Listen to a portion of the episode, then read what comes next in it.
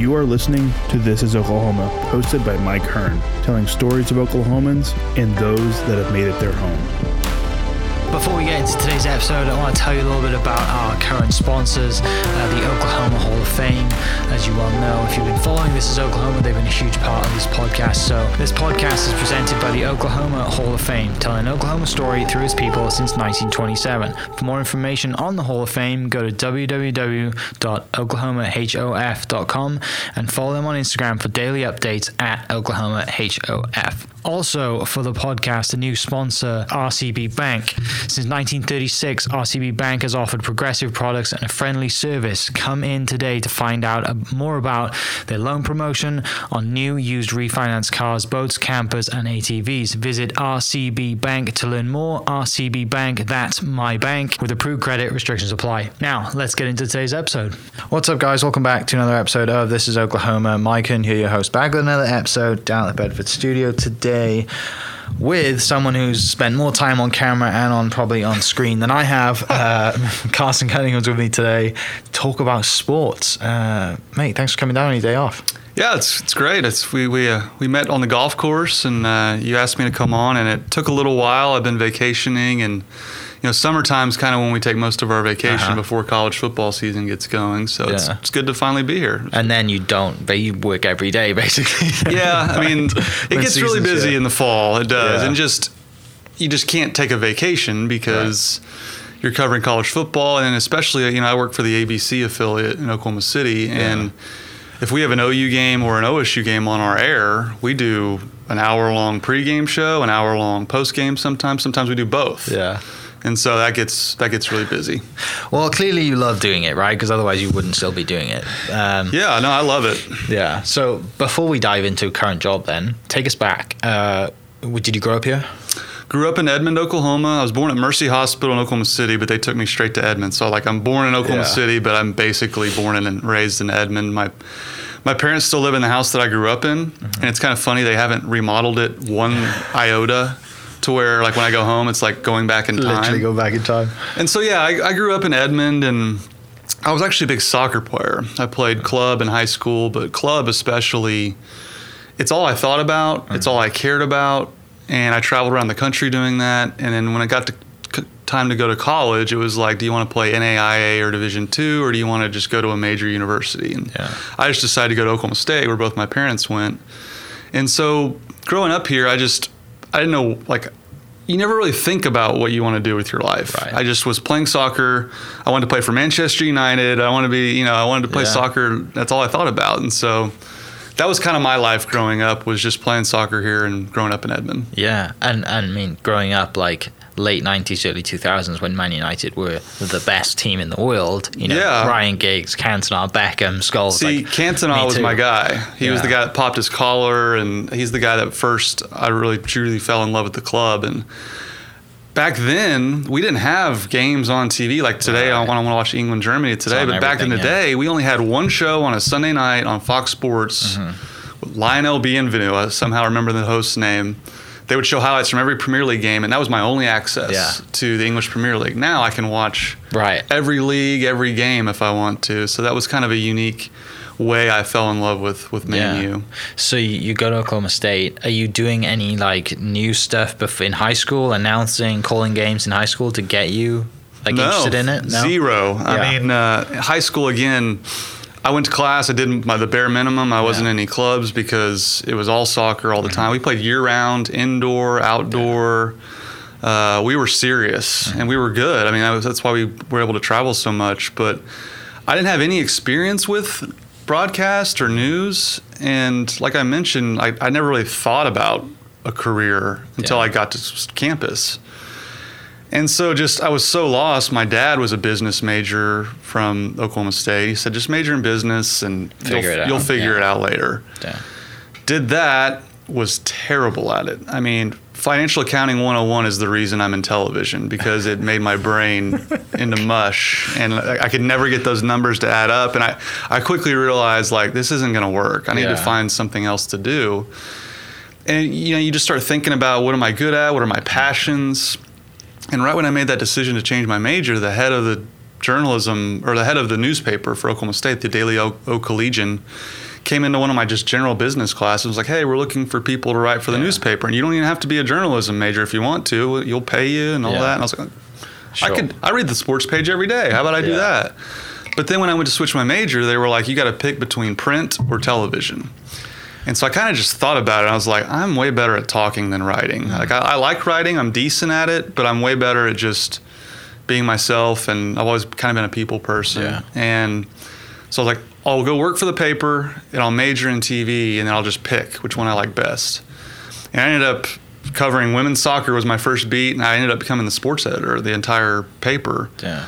but I took my first TV class and I kind of knew I was like I'm pretty good at this and like Yeah. it's just it's not something you ever consider Right. like I never even considered someone would pay me money to go on television and talk about sports but then I just started thinking about it I grew up watching it every single night with mm. Bob Berry Jr. and that's who I ultimately interned with and he, he ended up giving me a job so it literally just kind of fell into it Yeah, it's a real skill though, isn't it? Like when when you put yourself on camera and that light goes on and you are talking directly to that camera and you have to present in a time.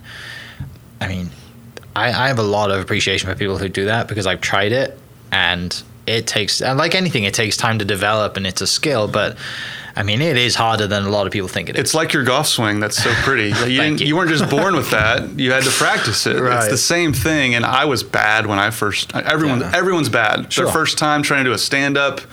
We were trying to act natural. It's just it's it's Yeah. hard. It's really hard, and it takes like reps are the most important thing. Just Mm-hmm. like I'm sure your golf swing too. And I work with a lot of interns that come through Channel Five, and I've I've gone to colleges and, and spoken to their students about it. And the one thing that was beaten into my head from Bob Berry Jr. and Bob Berry Sr. that I try to beat into the heads of, of young broadcasters now is you just got to be yourself and the viewer will decide if they like you or not. If you try to be anyone other than yourself, it's going to come across as phony. Yeah. And so that took me a lot of time to kind of find my voice and kind of find my personality into my sportscasts uh-huh. because when you first start, you want to sound like the guys you saw Yeah. on Sports Center. Well, I'm not Stuart Scott. Yeah. I'm Carson Cunningham. I'm a totally different person. And so it's the hardest thing to do is to act natural on camera. It's one of the hardest things you can learn to. But just the more you do it, the more comfortable I am now. Like there, Right. there's a lot of times where I don't even write a script because I, I think I'll be better. Yeah. Like when I'm standing here with the anchors, I'm not writing anything. I just Yeah. want to be, be me, and Yeah, that's yeah. that's the only way to do it. Yeah. So so you're at OSU, you find your passion, you go into it, and you figure out that I'm actually pretty natural on TV.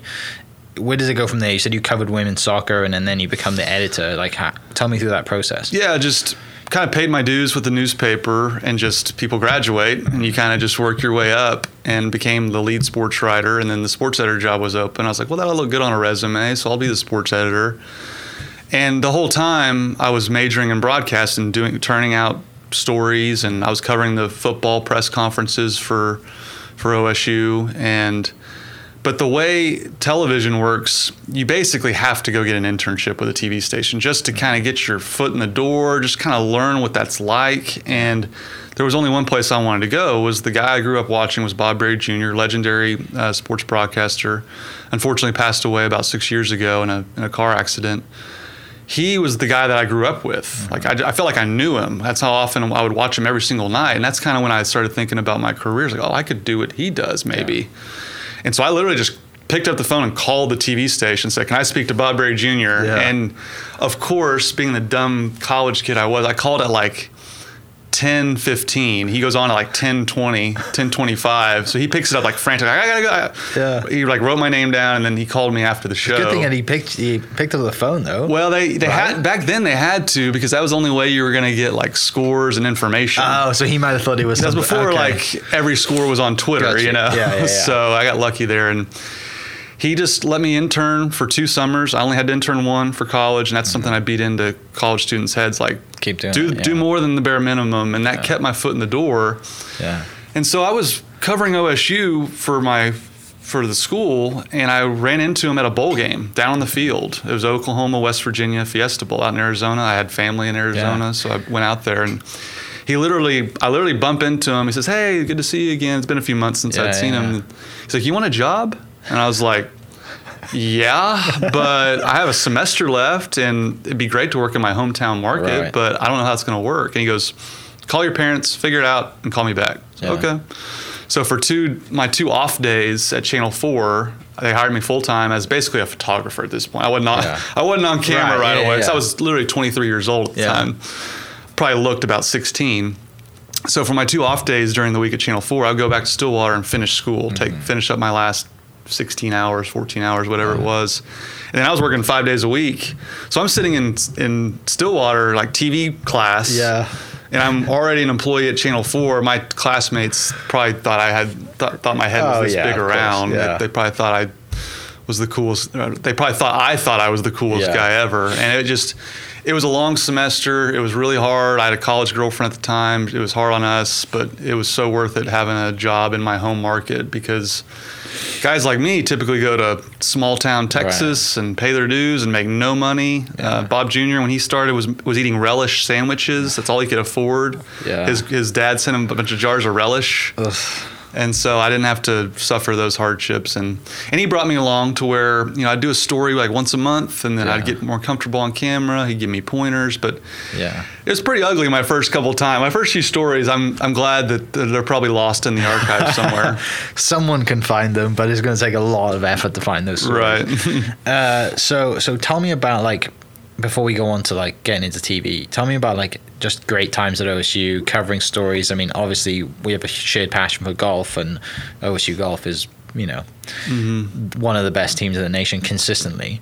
Uh, and then obviously, like you mentioned, traveling to bowl games and stuff. yeah. Any highlights?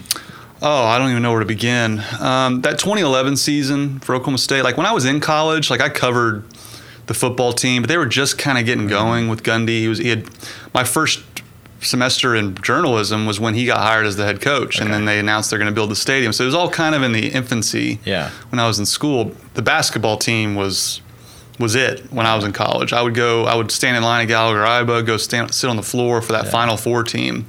I mean, I was living and dying with that Tony Allen um, team, John Lucas.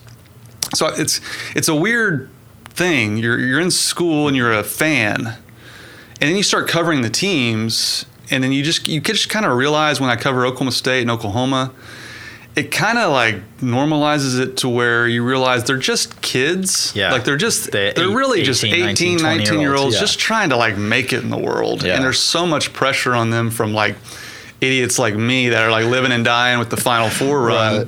And you know, adults that follow college sports so oh, passionately yeah. in this state, it's it's a great thing. But working in the media, you just kind of get to know these guys, and you realize, man, they're just like kids, just Mm-hmm. trying to make a career out of this, you know. So, but in college, th- there were some fun memories. I went to Nebraska and covered their first win in Nebraska, like ever, I think, because Nebraska was so good for so long. But my professional career, the 2011 OSU football season, when they won the Big 12, and at that point it seemed like they could win a national championship going into that Bedlam game. Like even I know they lost to Iowa State, but there was still a chance they could Yeah. sneak in. Like that's never been a thing. Like growing up, I was just excited when I saw a 21 next to OSU. I was like, whoa, they're in the Yeah. top 25. That's cool. Now that's Yeah. like an everyday thing. But back then, that season, I covered just about every game that year. I went on the road with them, which is a unique experience. That's a definite highlight. But for me, the NBA Finals in Miami, getting to go Mm. the, there, we were staying in Coconut Grove where LeBron lives, this ritzy hotel, the Yeah. media hotel. Pool overlooking the ocean. We all the TV guys would just lay out by the pool and get our stories done for the day, and that was probably the most fun trip I've ever been on. And Yeah. at that point, it seemed like the Thunder could win the world title, which was exciting. Right. So I've gotten to do a lot of cool things. OU football's taken me a lot of cool places. Same with OSU, and the Thunder has been just.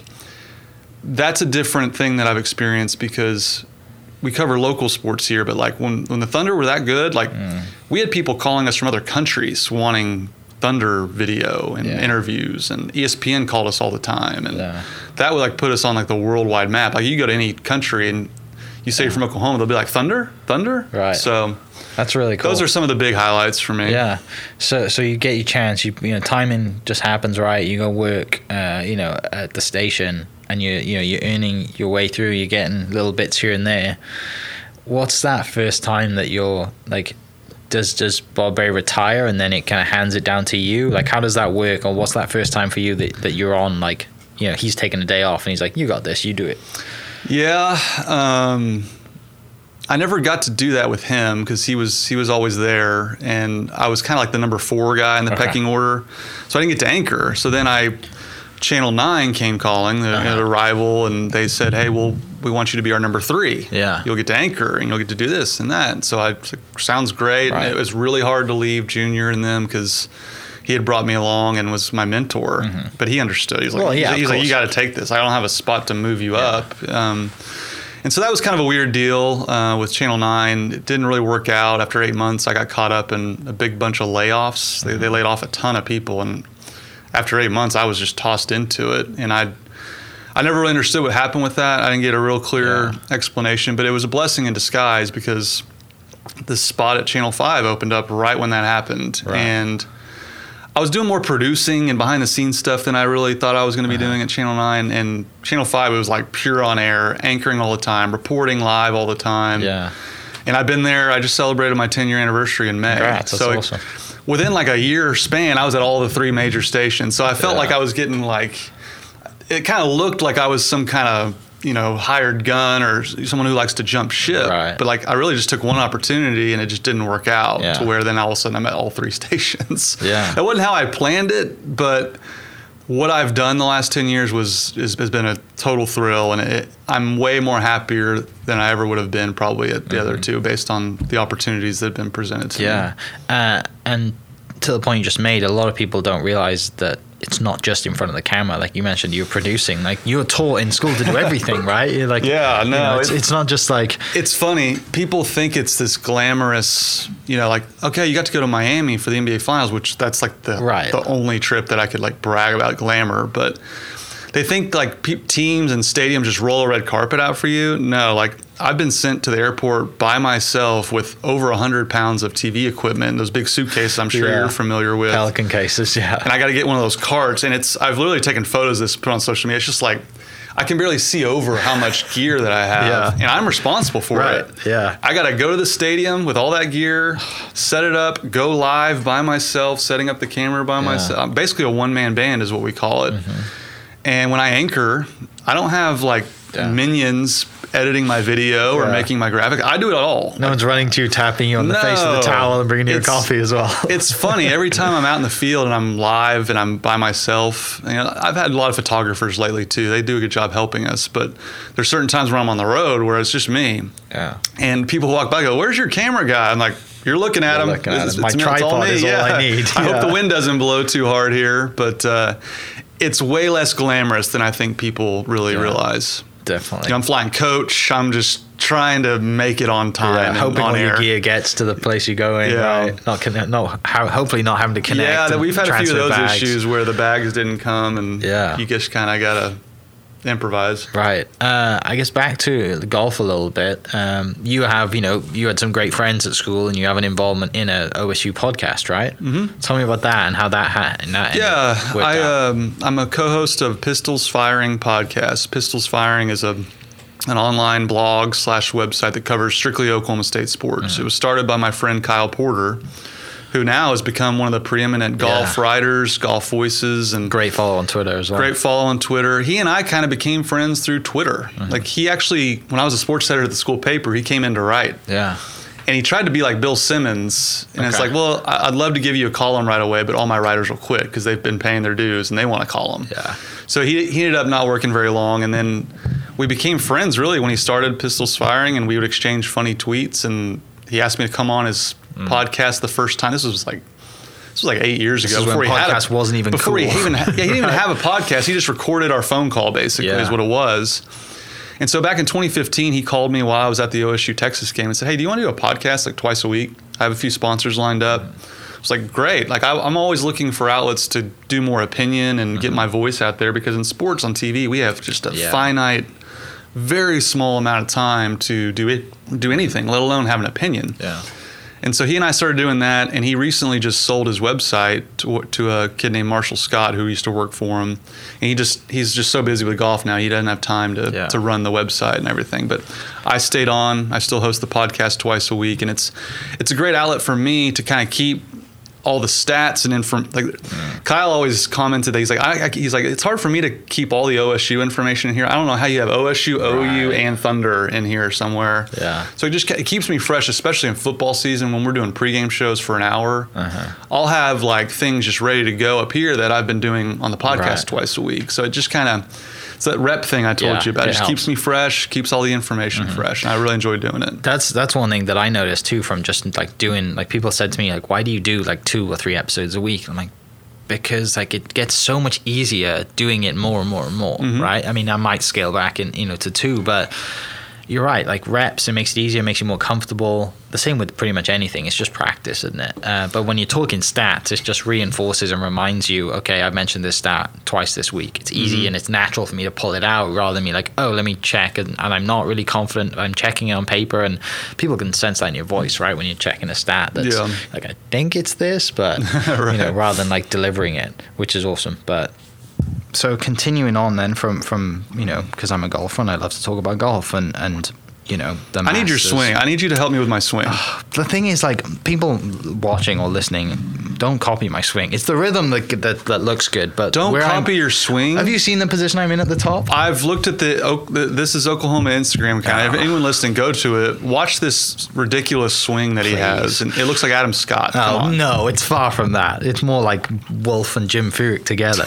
Uh, Yeah, people right. listening to this who know that I grew up playing golf with, there's probably one guy listening to this, Ben Westgate. If you're listening, you could just laughing your head off on the way to work as the on, on the bus. Well, for a hack But- like me, it looks like Adam Scott. Well, okay. It might Yeah. to a seasoned golfer like yourself. I'm sure you. now, now that no one likes the, same- way their own swing looks. It's like hearing True. your own voice on a voicemail. Yeah, like no one likes true. that. It's like seeing yourself on TV. Yeah. It's hard to watch, but Now, it's now, good. now trust that we me. play at the same club, well, we'll we'll spend some more time on the golf course. Cool. Um, but tell me about covering golf and going to the Masters because, like, as a fan, which is different for you going because you've got to work, right? It's Mm-hmm. totally different. Like, I'm sure you would love to go as a fan and then another time go Sure. work. Um, and Eddie mentioned this on a previous podcast. It's a totally different experience. But what is it like being in media and having to deal with the Masters, Augusta National, the whole thing that comes with it, and like even getting a pass to get in? Like, It's extremely hard to go to. Every local TV affiliate that has a local golfer probably would like to go. Right.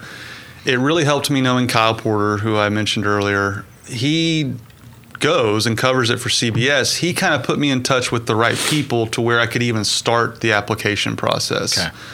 You can't just do that. You have to like know someone to even start the application. Like, because there, there's not just some online website. You go, hey, I, I work for KOCO, let me in. yeah, And so I started that process, and I really did a good job, I think, explaining why I deserved to go because Viktor Hovland was there from mm-hmm. Oklahoma State as an amateur.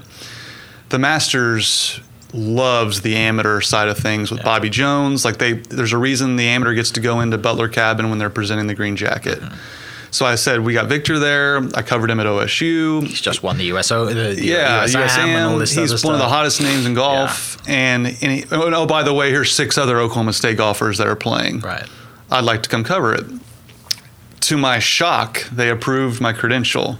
Yeah. So at that point, I got to figure out how am I getting to Augusta and where am I staying, and it was a it was a kind of a crazy process. But how late did they approve you? Like, how long would you oh, have they until? gave plenty of heads up. Okay. plenty of heads up, and then just figuring out the process of how to get there and how to cover it, and so I get there, and I'm literally walking up to the clubhouse, and I'm just like all nervous as I'll get out because like you hear all these stories of like Augusta, like people doing the wrong thing and being banned And for life. it, yeah. That's all I could think about Right. was don't do the wrong thing, and they're very limited on where you can bring a camera. Mm-hmm. So I was afraid to even like yeah. open my camera lens, and so I, I check in and everything, and the media center is just this multi-million dollar facility that they've just rebuilt and redone, and it, it's just it was jaw dropping. Yeah. And all like the little famous foods, they have just little grab stations. You can go get the pimento cheese sandwich anytime you want. There's a restaurant where you don't pay anything. It was like going to the Masters on steroids, and but I couldn't take my camera a lot of places. Mm. I could cover it, but like to a very limited amount. Like for local TV, you know, ESPN has all the rights, CBS has all the rights. I basically could do the little huddle up, you know, interviews right when they get done from the scoring tent or scoring center. and I couldn't go on camera a lot of places. Like a lot of the local Georgia, Augusta, Georgia affiliate was going live out on the street. Yeah. They weren't even going live inside the gates. So it was kind of just don't get fired, don't get banned. you, even if you don't cover this ever again in your life, you want to be able to come back here as a fan, don't get blacklisted. So I was really walking on eggshells the whole time. Yeah, and so this was eight 2018. 2018 when uh, Tiger won. Tiger won and Hovland gets. Or was uh, that- Was it? 2019. I don't know. Times. Eight, no, it's 2019. Patrick Okay. Reed unfortunately won in 2018, s- beat such a Rickie by a shot. Yeah, But no, Uh, 2019. But you were there when Tiger won as well, right? Yes, you mentioned Eddie. Eddie and I were waiting for him. This is. I got two quick Tiger stories. Yeah. Um, oh, we got time. Okay. Don't make them quick. on- you can tell me. Okay, tell, good. tell me we're, all about We're on the tenth hole. You know, tenth hole is probably one of my, the, the holes I wanted to see in person. You know, it's this huge downhill. It looks even steeper in person. In person, it looks like a double black diamond ski slope. Okay. And so Tiger hits a good drive. He's in the middle of the fairway, and Eddie and I had waited. We had to wait that long. That's the cool yeah. thing about the Masters on Thursday and Friday. They separate all the big names to where the crowds aren't that thick. You can wait on whoever you want and go see them pretty close up. And so Tiger's in the fairway. He's literally about to take the club back. And Eddie and I feel this huge gust of wind hit our backs going out toward Tiger. Yeah. And everyone on the green starts murmuring, like, don't hit, don't hit. This wind's going to kill this approach Yeah. shot. Tiger's literally, he looks up one more time and is about to take the club back. And he takes this huge step back and starts looking up at the trees. And like one second goes by, Yeah. two seconds go by. Then the wind hits his. Sh- you can see the wind hitting his shirt. Goosebumps And he kind of just this, looks yeah. up around and he kind of waits for the trees to settle. Thinks the wind's right, hits it to about 15 feet, makes birdie. Yeah. It was like watching Michelangelo paint. It, it is what it was like. And then the other, it was um, me, me and Eddie were just like looking at each other like this guy is just he knows this place so well. It's unbelievable. And then my, the last day I delete. And this is my luck. So the Masters has always always been the week before the NBA playoffs start. And for some reason this year, the NBA playoffs started that weekend. So I had to leave. I could have stayed all the way until Sunday. Yeah. I probably should have just quit my job and just stayed. If I know, if I'd known Tiger was going to win, I might have just quit my job and said I'm staying I'm through staying to Sunday. see this, yeah. So I had to leave on Friday, unfortunately, Friday afternoon, and I'm walking away from the course for the final time, just about to cry practically. Yeah. And I see on the board that Tiger's coming up to ninth, the ninth hole. I'm like, well, it's going to be tight, but I'm waiting for Tiger one more yeah. time. And you know, nine's not a birdie hole. He Right. hits it about 35 feet on the green. I'm like, great. I'm not going to see anything cool. He rolls in a 35 footer for birdie and does a huge fist pump. Crowd goes berserk, and that's really Yeah. when he took off and Yeah. really became one of the leaders. And I'm like, all right, I'm good. I just got I've to see what I need to see. Yeah, in person And I got to be like part of the gallery that just goes nuts with Yeah. him, which was so much fun. And I hope I get to go back. I mean, um, I got I got approved for credentials again Yeah. uh, this November. past year, but then the pandemic happened, Right. and then I didn't. They had hardly any media at the November Yeah. Masters, and then I didn't get anything in my email about this one in the spring. So Yeah. unfortunately, I wasn't able to go back. But maybe maybe next year. So, so the first time you went, you were covering Hovland, and you were with all your gear, and you were there to cover. And I'm sure you were like, not gonna. I mean, I'm gonna might watch a little bit of golf, but I'm here to do my job. Mm-hmm. Was the same time in in eight in that Tiger one, like you were there to work as well, but you got to see a little bit of it more. yeah, Okay. I mean, Are they strict on making sure that you are working as well? Not really, which I was also kind of worried about. Like, are they going to like see what I'm sending back, or like, are they going to know like, am I filming enough stuff? Right. Like, that was kind of the beauty of it, though, because I couldn't film anything golf wise, so I just got to go watch, and then they then they right provide the yeah. highlights. That was kind of the nice thing about it. I could get with our online coverage now. You can see every shot. I can watch Viktor's entire round in a couple minutes, Yeah. and so that was nice. So I got to I would get there as early as possible, as you can imagine, as much sleep as I could get. Because, like, you wake up, it's like 8 a.m., you're like, I could be at Augusta National right now. Why am I Why am laying I- in bed? So I just get up and go. Yeah. Because, like, it's a place I've always wanted to see. It's literally like being on a movie set because, Mm. like, you're so familiar with the grounds and each hole, but it looks fake because every, there's not a flower out of place, there's not a, a dead flower Mm. on the property. Amen Corner looks like a green screen, you know, Yeah. projection. It doesn't even look real. It's just so gorgeous and it's something I'll never forget. And I was glad Eddie was there and I got someone to experience it with. And he and I, you, you can't have your cell phone. That's another strict no no. So Eddie and I did radio hits from, they have like, they have like literally like phone booths, like uh, just like Yeah. the old school phones where you pop a quarter in, and uh, I didn't think you had to pay for the quarter. You can just Yeah. pick it up and, and Dial dial collect or dial whatever. So that was fun. Yeah, doing radio hits on the Masters. That's so cool. It's kind of a big flex. Yeah, I'm here at Augusta. How are you guys doing back in Oklahoma? You know, it's like Yeah. I'm very, very, very lucky, and I'm glad Augusta National was. They realized what a good story Viktor was, and he Right. ended up winning the low am, and he got to sit in Butler Cabin when Tiger got his green jacket. That had to be So just an cool. insane experience. What, uh, I mean, from everything you see about Viktor, I mean, doing this podcast, he recently won in in Germany. Was it Germany they won right? Over the weekend, yeah. Over the weekend, and uh, watching him on 18, he's got a one shot, a two shot lead, and he's got 260 over water, and he's like, you know what? I'm just gonna hit in the middle of the green. Like He's that fearless. takes serious, serious stones to to do that. But it is Oh, fearless golf. and It's great to watch. That's kind of what is his biggest strength, and also I think is some of his biggest weakness when it comes to major championships.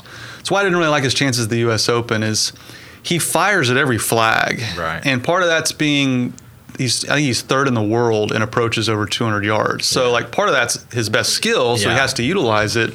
Part of it's being 23 years old and not really knowing Yeah. what's going on yet, but.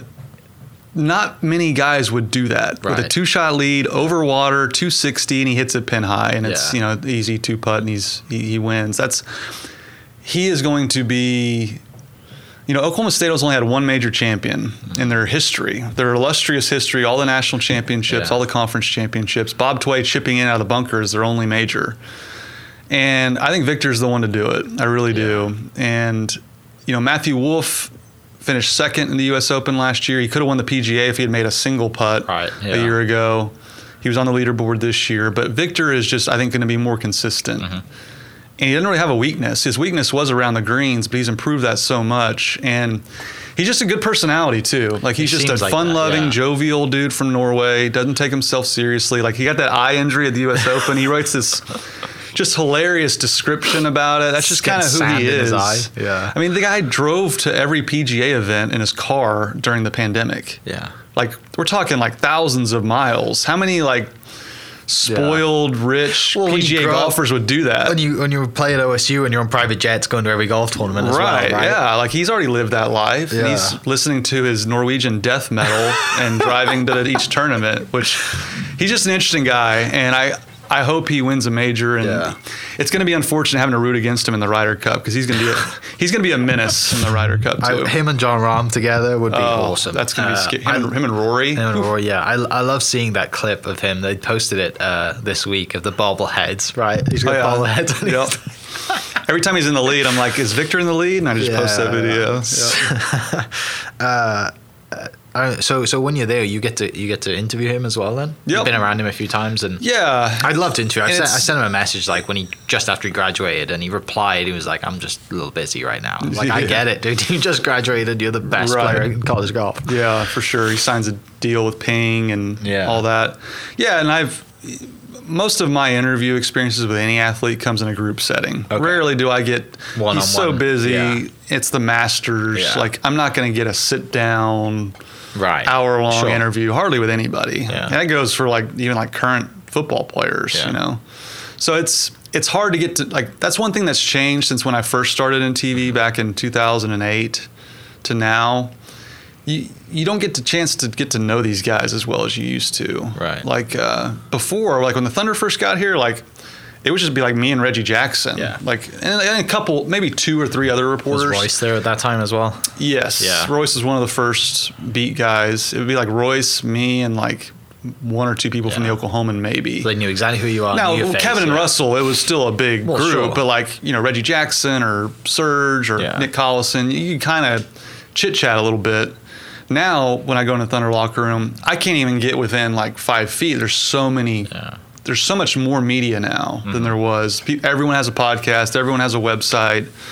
Everyone wants in. Everyone wants access to where it's it's really hard to get to know people now with just how this just sheer like because they look out and all they see is lenses. Right. Everyone has a cell phone Yeah. camera now. That was that's a new thing. I don't know how you, that must drive that must drive them nuts. I mean, Yeah. they're trained to deal with it, but there comes a point where Yeah. you just got to take some time off and you, Yeah, just, you know. NBA guys are pretty good at it. Yeah. Other than Russell, Well, Russell wasn't very over good at it. everybody too, right? For the most part. Yeah, and just they do so much media. It's such a media friendly league Mm-hmm. to where once they're in the league for four or five years, they become so polished. Yeah. Like, like Derek Fisher was like a politician. He was spoke so eloquently, was so good.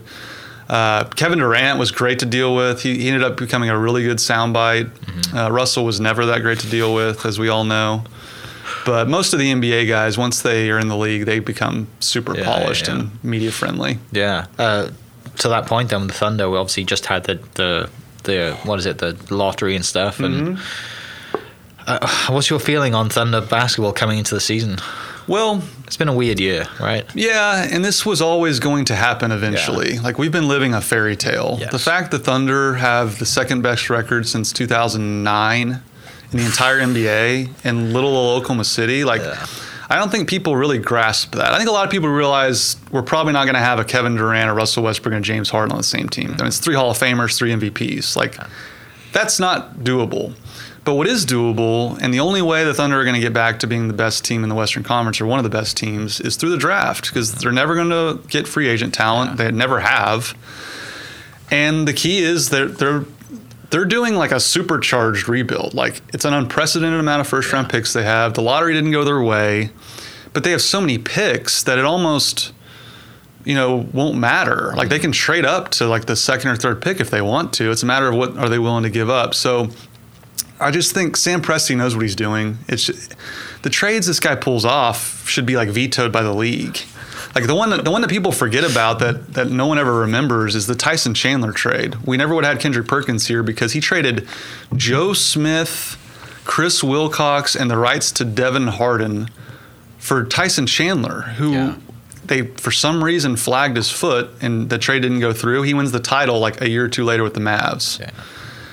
Like no one that that trade should get turned down by the league. It's such a great trade for Oklahoma City. So I'm confident he'll draft good players. Mm-hmm. We've seen even when you know he goes against convention too. Like no one thought Russell Westbrook was the fourth best player in the draft. No one Right. thought Hart. Everyone thought Harden at three was a reach.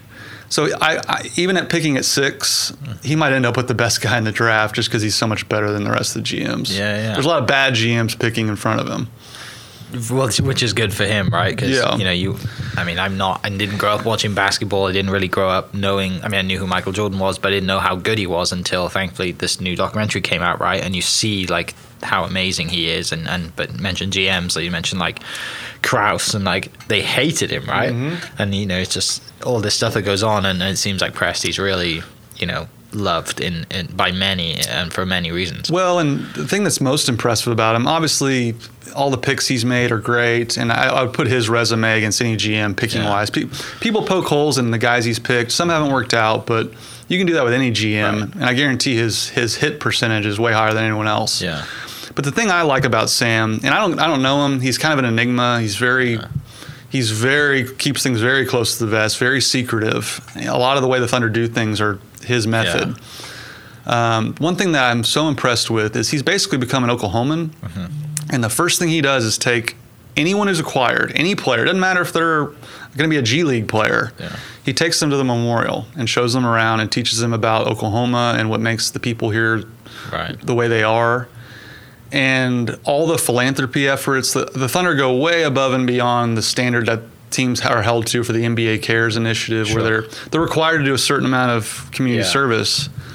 But the Thunder go above and beyond. It's it's remarkable all the work they do in the community, and that to me, I think, goes unnoticed a lot. I think that'll be probably what Sam's remembered for most here is mm-hmm. just how a kid, I, I- I say a kid, a, a guy from Massachusetts Yeah.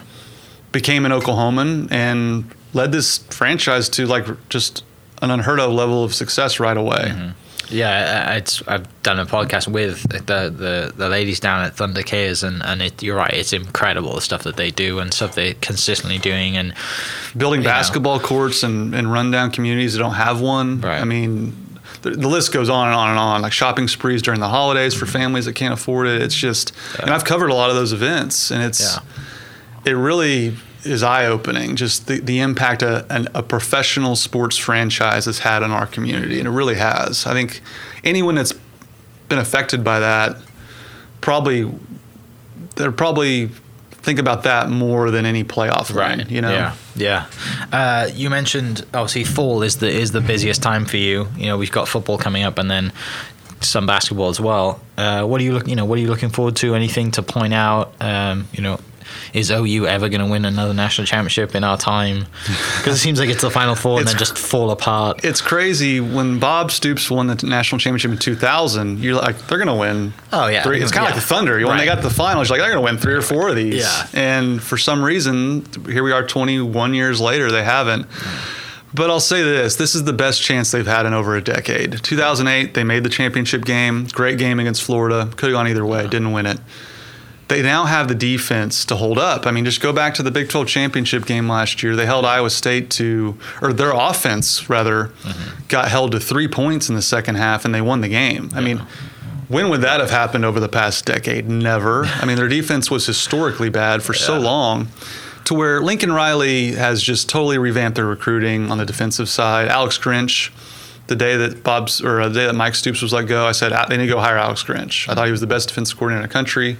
Lincoln agreed with me, hired him. Yeah. He's doing a great job. He's recruiting much bigger size in the secondary, which they need. But this is their best shot at it in over a decade. And you mentioned the fall. It's my favorite time of the year. You know, I, I grew up playing soccer. That was my passion. But my favorite sport has always been college football. Yeah. And that's why I love living here. We have two top 15 programs in the country Yeah. in our state, which is unheard of. A lot of, like only like Alabama can probably say that in Florida, maybe.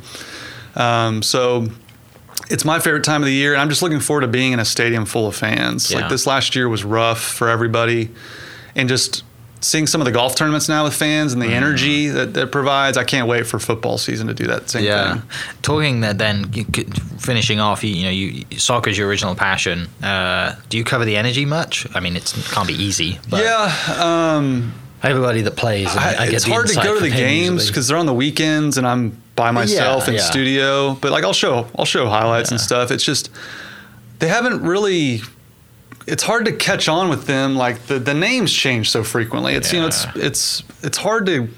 It's not like the Thunder where we have the same guys for ten years. Yeah. You know, so it's hard to.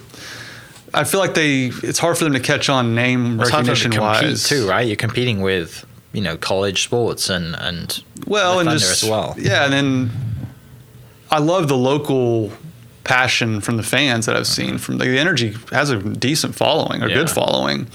And so i do my best to cover them it's just it's hard for me to get to a game. I like to go to a game. It's just Yeah. it's hard on the weekends. I'm so busy but yeah, I get it. but i know people that work there. Tyler vaughn does a great job working for the energy and uh, I, I love to see them win a championship. That that's that's how you generate Right. a lot of Buzz, interest. Is go go win it. So they they've they've had a tough time doing that too. So hopefully they can have a great season this year. Yeah. Uh, well, mate, thanks for coming down on your day off. I really appreciate you taking the time out. Uh, for people listening, how can they follow you, get in touch? How can they listen to the, the podcast and stuff like that? Yeah, no, I'm very active on Twitter. I think sometimes people recognize me more for that than my work on television, which is funny because Yeah. I like to be humorous on there. You can follow me on Twitter at KOCO Carson on Twitter. Uh, I have a Facebook page uh, under my name for KOCO as well. And uh, you can listen to the OSU. If you're into OSU, uh, you can go to pistolsfiringblog.com. We post a podcast there twice a week. You can also find that, I think, on, on SoundCloud and, and various other podcasting platforms. So this was a lot of fun. Thanks, for having man. me. Yeah, I'm looking forward to teeing it up soon when the golf course opens. Uh, and if the rain stops, we can go hit balls. Well, we're going to use this camera and we're going to film my Oh, swing. And you're going to, I want by the end of it, my swing is going to look like yours. Gosh, you're going to be more laid off than, than half of the country that was a few years ago. Anyway, uh, appreciate you coming down. Yeah, uh, this and, was fun. And for everyone listening, we'll catch you next episode. Cheers. This podcast is presented by the Oklahoma Hall of Fame, telling Oklahoma story through its people since 1927. For more information on the Hall of Fame, go to www.oklahomahof.com and follow them on Instagram for daily updates at oklahomahof. Also, huge shout out to RCB Bank for jumping on board to be a sponsor. RCB Bank's loan promotion is here for a limited time. Head into any of their 40 Oklahoma locations to get as low as 1.79 APR on your next car, boat, camper, or ATV. Apply online at rcbbank.com. RCB Bank, that's my bank. Rate and finance with approved credit. Restrictions apply. Member FDIC. Huge shout out to my sponsors. Uh, thank you for listening. We'll catch you next episode. Cheers. Thank you for listening. We are inspired by those around us and hope that you are too. Make sure you subscribe to this podcast on your favorite podcast platform and leave us a review so we can keep telling your stories. For more great Oklahoma content, follow This is Oklahoma on Facebook and Instagram.